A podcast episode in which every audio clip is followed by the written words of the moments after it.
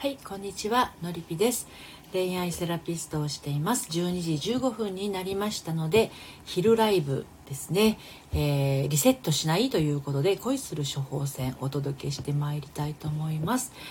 まあ、ライブですので、えー、もしあのどなたかねいらっしゃった場合はいろいろこうあのやり取りをしながら進めていければなと思うんですけれども。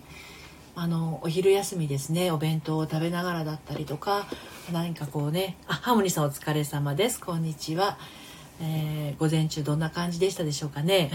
お目目がハートマークになってますけれど。今日は私はですねスタンド FM の収録をあの何日か分まとめてあのやってたんですけどまあちょっとね一日にどのぐらいこう収録するかによっては喉の使い使い加減もねあの変わってくるのでまあお昼にライブやって夕方にライブやってそしてセッション今日午前と午後とありますので喋りっぱなしでポリープにならないかなって若干心配ではあるんですけれど。まあまあほどほどにね やっていこうかとは思ってますけどね。はいハーモニーさん今日は決戦の日なので朝からそわそわしてます。仕事もまあ今日なんですか？あ、ひかりさんこんにちは。お疲れ様です。はい。そうそう、あのね、えっ、ー、と、サロンメンバーの方がちょっといらっしゃってくださってるので、お伝えをしていこうかな。まあ、これ、あの、サロンにも、あの、書いたかなとは思うんですけど、ひかりさんこんにちは。えっ、ー、と、3月から、えっ、ー、と、毎週日曜日にサロン限定配信をしていきます。はい。毎週日曜日にサロン限定配信。で、第1土曜日を今のところサロン限定生配信を11時からややっていこうかなっていうふうに思っています。はい。えー、ハーモニーさん、今日なんですね。まあ、あの、平常心で行ってみてください、ハーモニーさん。大丈夫ですから。私、あの、いつでも受け止めますからね。あの、辛い時はいつでも LINE からメッセージくださいね。大丈夫ですよ。はい。限定配信楽しみ生配信はそうなんですよね。お仕事の関係で生配信ダメダメな方もいらっしゃるかもしれないんだけど。一応土曜日にあののりぴ塾基礎という形で 基礎と中級があるのかって話なんですがあの全体配信の基礎の方をお話をしてそして限定配信の方では「How to」の方ですね方法についてをこうある程度心の仕組みがわからないとこう伝えきれないというところもありますのであの限定配信の方でもうちょっと詳しくっていう形でやっていこうかなと思っています。はいえーと、ひかりさん、ハーモニーさん、はい、ファイト。はい。ハモリさん、うん、平常、平常心で言います。話は聞いてくれる。なるほど、なるほど。じゃ大丈夫ですね。はい。ハーモニーさん、生も限定配信も楽しみ。ありがとうございます。そうですね。あの、なんていうのかな。私はね、なんていうの、なんて言ったらいいのかな。もうね、みんなで一緒に幸せになったらね、幸せの輪って最高じゃないですかねっていうふうに思うので、もうね、何しろサロンに来てくださってる方は、あの、サロンに来てくださってない方もなんですよ。もう、なんだろう。この世に生まれ落ちた以上は、幸せになる前提だと思っているので、ハモリさん、ひかりさんありがとうございます。幸せになるために生まれてきてんだから、幸せになるしかないんですよ、やっぱりね。うん。ハモリさん、ほんます。みんなでワクワクの日々を送れるようにしたい。なれます、なれます。もうなってるはずなんですよ。そこにちょっと気づいてないだけの話なんでね。あの、自分の周りにねあこんなに幸せって満ち溢れた溢れてたんだって気づけた人はやっぱり最強なんですよね。どんな人でも。うん。私にはこれもないあれもないって探しながら過ごしているのとあ私にはこれもあるあれもあるって思って過ごしているのでは なってた。あのね全然心持ちって違うじゃないですか。でないものにばっかり目がいってるとあの自分の中にあるものがあっても空っぽになっちゃうっていうか空っぽな気がしちゃうっていう方が正しいのかな。うんそうですそうです。そうそうです。ついないとこ見てしまうんですよね。そうなんですよね。うん。なんでまあ自分にあるものがあのこの世に生まれ落ちた時に得たもの。それを生かして誰かの何かの役に立っていると思うんで存在だけでも役に立っていると思うのでその存在しているだけで役に立ってる感をちゃんと自分の中にあの掴んでる人っていうのは強いですよね、うん、だって怖いもんなしですもんね本当に。かあの自分のことを肯定する方法とかね自己肯定感みたいなことよくありますけど自己肯定感なんてあんまりそういうことよりも自分をいかに受け入れてるかどうかの方が私は大事かなと思いますね。肯定するっていううーん認める感じ？存在を認めるっていう感じの方がしっくりくるような気がするんですよね。もうそのままでいいからそのままでいいよっていう感じですかね。K さんようこそお越しくださいました。If if K です。さんはじめまして。ようこそお越しくださいました。もしもし K です。K さんですね。ありがとうございます。うん、なるほど。受け入れれなかったもんな。そうなんですよ。いやその自分のことを受け入れられない人っていうのはその受け入れなくなっちゃったやっぱり原因みたいなものがあるのでそれをこうあのなんだろう。あの自分の中で受け入れて癒してあげるだけでだいぶこうあのその先の人生楽しくなってくると思いますよ。もう私もどんだけ自己否定が強かったかっていうとこありますからね。うん。あの、はじめましての K さん、この時間はですね、12時15分から、平日の12時15分から15分間、あの、リセットタイムで恋する処方箋という形でね、お届けをしております。午前のお仕事と午後のお仕事の切り替えのお昼休みの時間に、午前中うまくいった人もうまくいかなかった人も一旦気持ちをリセットして、また午後の時間をね、あの有意義に過ごすという形ですね。はい、で夕方の5時から30分間はオラクル占いをしておりまして私占い師じゃないんですけれども、はい、あの平日の5時から30分間はオラクル占いをして皆様のお背中をドンと押しております。はい。えー、光さんそのままの自分を受け入れる自分の嫌な部分を見るのって辛いですよね。嫌な部分を見るのって辛い。辛い？自分の嫌な部分っていうのがどういう部分なのかにもよるんだけどあそんな部分も私にもあるんだねっていう感じでいいと思いますよ。うん、なんかこう蓋を開けてみたらおこんな思いも入ってたんだみたいな感じ？うんうんそういうものもあるよねっていう意味の受け入れる。って全然いいと思います。じっくり取り出してみなくても大丈夫ですよ。あこんな思いを抱くこともあるよねっていう感じ？うん。そうそうそう。あこんな私もいたんだみたいな。どす黒いわみたいな。だからねのりぴ塾の人とねあまり自分の黒い部分を出すのが苦手な人っていうのもいてね。そうさらっと見るんですよ。であのね交換日記状態の人がいます。あの LINE でね。あそういえば最近来ないな。あの黒い自分を出すっていうねあのことをやってもらってますあの LINE でね今日どんだけ黒い自分がいたかっていうのを 送ってもらうんですよ。でも私からすると全然どす黒くないんだけど本人にすればもうこんな黒いのが出ましたみたいなのを おっしゃるんだけどいやいやいや全然黒くないしみたいな。普通だからそれとか思ってね。うん。私も嫌なところまじまじ舐めますように見てしまった。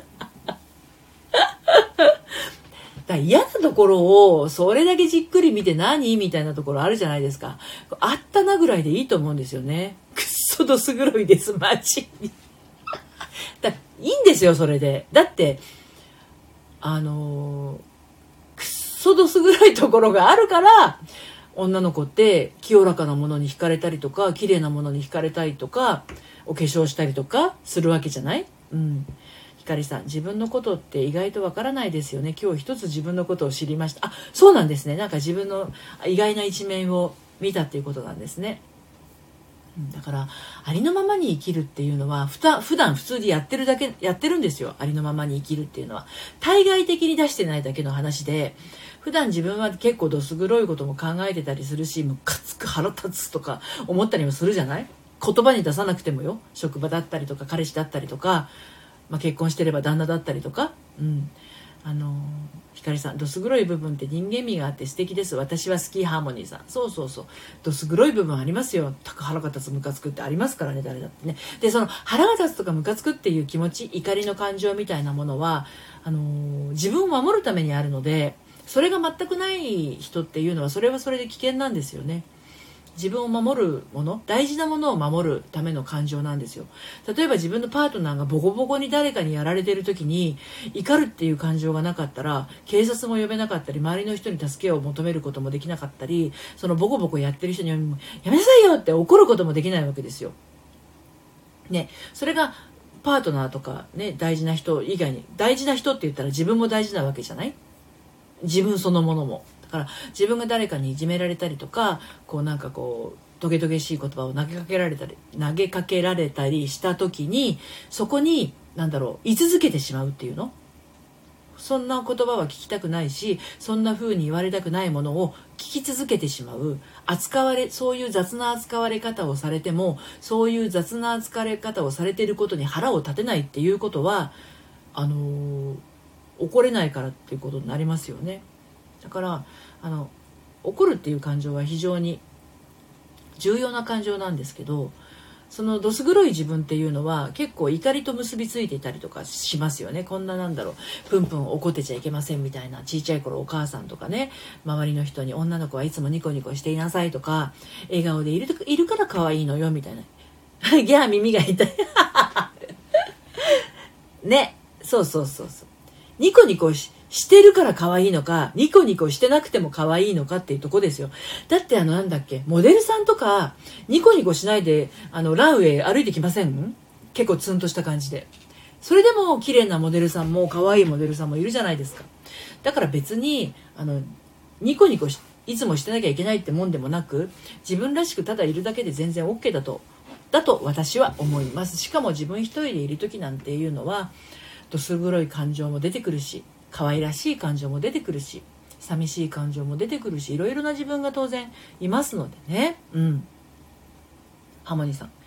ひかりさんありがとうございます。どす黒いです。気持ちちょっと目を向けた方が良いかも。反面教師として。あ反面教師はねあんまりおすすめしないんだよね。あのそうなんですよ。私もね自分の母親がめちゃくちゃ過保護で反面教師っていう言葉を使うとその人ありきになっちゃうんですよね。反面教師って。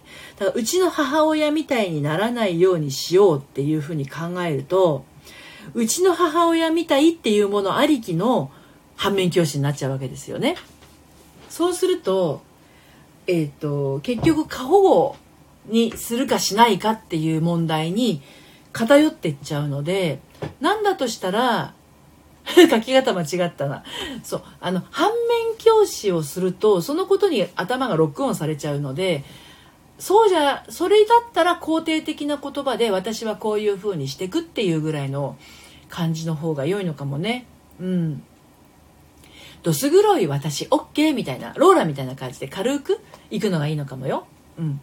腹立ってる私だからこれは嫌なことだって判断する材料うんうん。そうそう。腹立ってる私。腹が腹が立つぐらいまで来ればはっきりわかるんだけどこれは嫌なことだってはっきりするんだけどあの腹が立つまで来ない人もいるんですよ。あの反応が鈍いっていうんじゃなく何て言うのかな。こうあまりにも自分のことを抑圧しすぎている人って瞬間沸騰湯沸かし器みたいにスパーンって怒りが出てこなくってもやもやざわざわもぞもぞみたいな感じで心の中でん？なんか違うようなちょっと嫌な感じがする違和感みたいな感じのぐらいのやわやわい感じのねあのー、そういう感覚もあるんですよね。シューってこう怒りがピーってこう飛ぶよりも それ私やった。それは何でかっていうとやっぱりそれまで抑圧していたから怒りっていうものが抜けてこれないぐらい自分が抑圧してきたものっていうのがかぶさってるのであの古新聞ってあるじゃないですか。よくなんかこうた重なってある程度たまったら古新聞に出すっていうね。うち今新聞撮ってないからイメージできないけど前た撮ってたんですけどあれって一番下にあるものを出そうとしても意外とこう圧がこうありすぎちゃって取れ出せないじゃないですか。結局上にあるものをあの取っていかないと一番下にあるもの取れなかったりするんですよね。うん。そう怒りって来ないんです。やだ怒りたい そうノリピ塾の方でね怒れないっていう人いたんですよ。自分の感情がわからない。あの自分のなんかモヤモヤはしてるんだけど喜びもわからないって言ってる方が感情解放のワークをやっていって2回目か3回目3回目ぐらいかな4回目2ヶ月目ぐらいだったかなある時会社でブオーンって爆発しちゃったっていう人いますよ。もう怒怒って怒ってそこから2ヶ月ぐらい怒りの蓋が開いちゃってなんか私いつも会社でプンプンしているんですみたいな感じになっていた方がいますね。でもその後落ち着きましたけどね。それだけまあ抑圧しているとそういうことが起きたりしますね。うん。はい、ひかりさん私辛い環境にちょっとの期間身を置いてて今の自分じゃダメだから頑張らなきゃって時ありましたけどやっぱり辛かったです。辛いですよね、うん、今の自分じゃダメって思った時点で相当自分に対してバツつけちゃってる状態になるのであの昔やひかりさんとかハーモニーさんやってたかな。昔ね私が小さい頃はねあのお正月に羽つきってあるじゃないですか。羽子板で羽打つやつ。あれで羽を落っことすと墨でほっぺたにバツカツ書くみたいの。実際に書いてませんけどよく漫画でそういうシーンがあったんですよ。羽つきしてて羽を落っことしちゃったらあのすずりでする墨ね。あれで今は墨汁ってもんがありますけどあれでほっぺたにバッテン書くみたいな。なんで自分の今の自分じゃダメっていう風に自分で大きな墨でバッテン書くような感覚になってしまうともう辛さがますます増してしまいますのでね。だからやっぱ人間ってできませんが言えるっていうのは結構重要かなと思いますよ。私はこれできません。私はこれ苦手です。私にはこれは無理ですっていう言葉をはっきり言える人ってなかなかいないと思うんですよ。あこれ仕事だからやできるって言わないといけないんだろうなとか。でできるって言ってから後でどうしようってなっちゃったりとか、うん、これ完全にできないことじゃなくてこれとこれとこれがこうだったらできるんですけどっていうもちろん条件付きのできるっていうのもあると思いますしあと1人じゃ無理かもしれないんだけど何人かいればできますっていうこともあるかもしれないじゃないですかだからそういうなんだろうあの脳が言えない人っていうのはこれだったらできるっていう条件をちゃんと添えて言えるっていう練習はした方が良いですよね。うん、一人じゃ無理だけどとかこの部分はできるけどここはできないかもしれませんとこれは私にはちょっとあの難しいですと。やり方さえ分かればっていうふうに仰がないと上から投げる人っていうのはあのできると思って言ってるんで。あなたにはできると思って言ってるのでいやできませんっていうふうに言われた。あできないんだってそこで初めて気づくみたいな。うん。光さんできません。言えないな。うんうんうん。ハモニさん、うん、そうだからできるできないをはっきり言えるっていうのもあのすごく大事なことなのかなと思いますよね。特に自分が仕事を気持ちよくしていく上ではそのできるできないってすごく大事だと思います。で私も実はそののりぴ塾でですねあの初回カウンセリングでねご相談に来る人にいやちょっとその悩みは私にはできませんっていう人いますもん。あのいるんですよ。私には扱えない悩みっていうのが。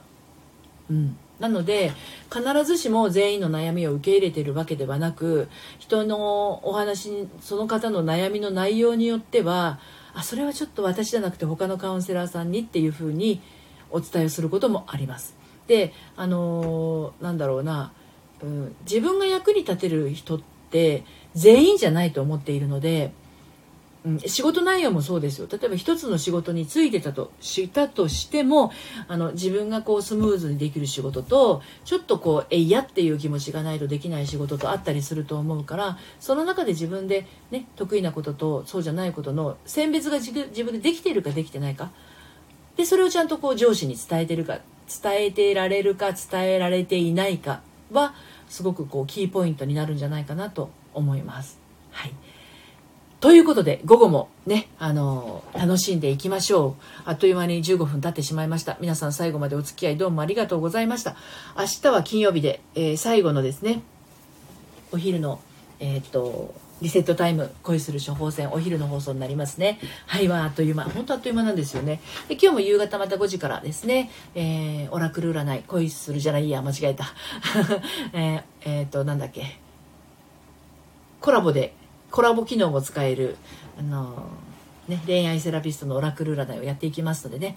はい。えー、あ、ケイさん最後まで聞いてくださってありがとうございました。ひかりさんもありがとうございました。はい。ありがとうございました。午後もね、楽しんでいきましょうね。はい。えーと、ハートたくさんありがとうございます。じゃ皆さんのお仕事順調祈ってますのでね。はい。さようなら。お疲れ様です。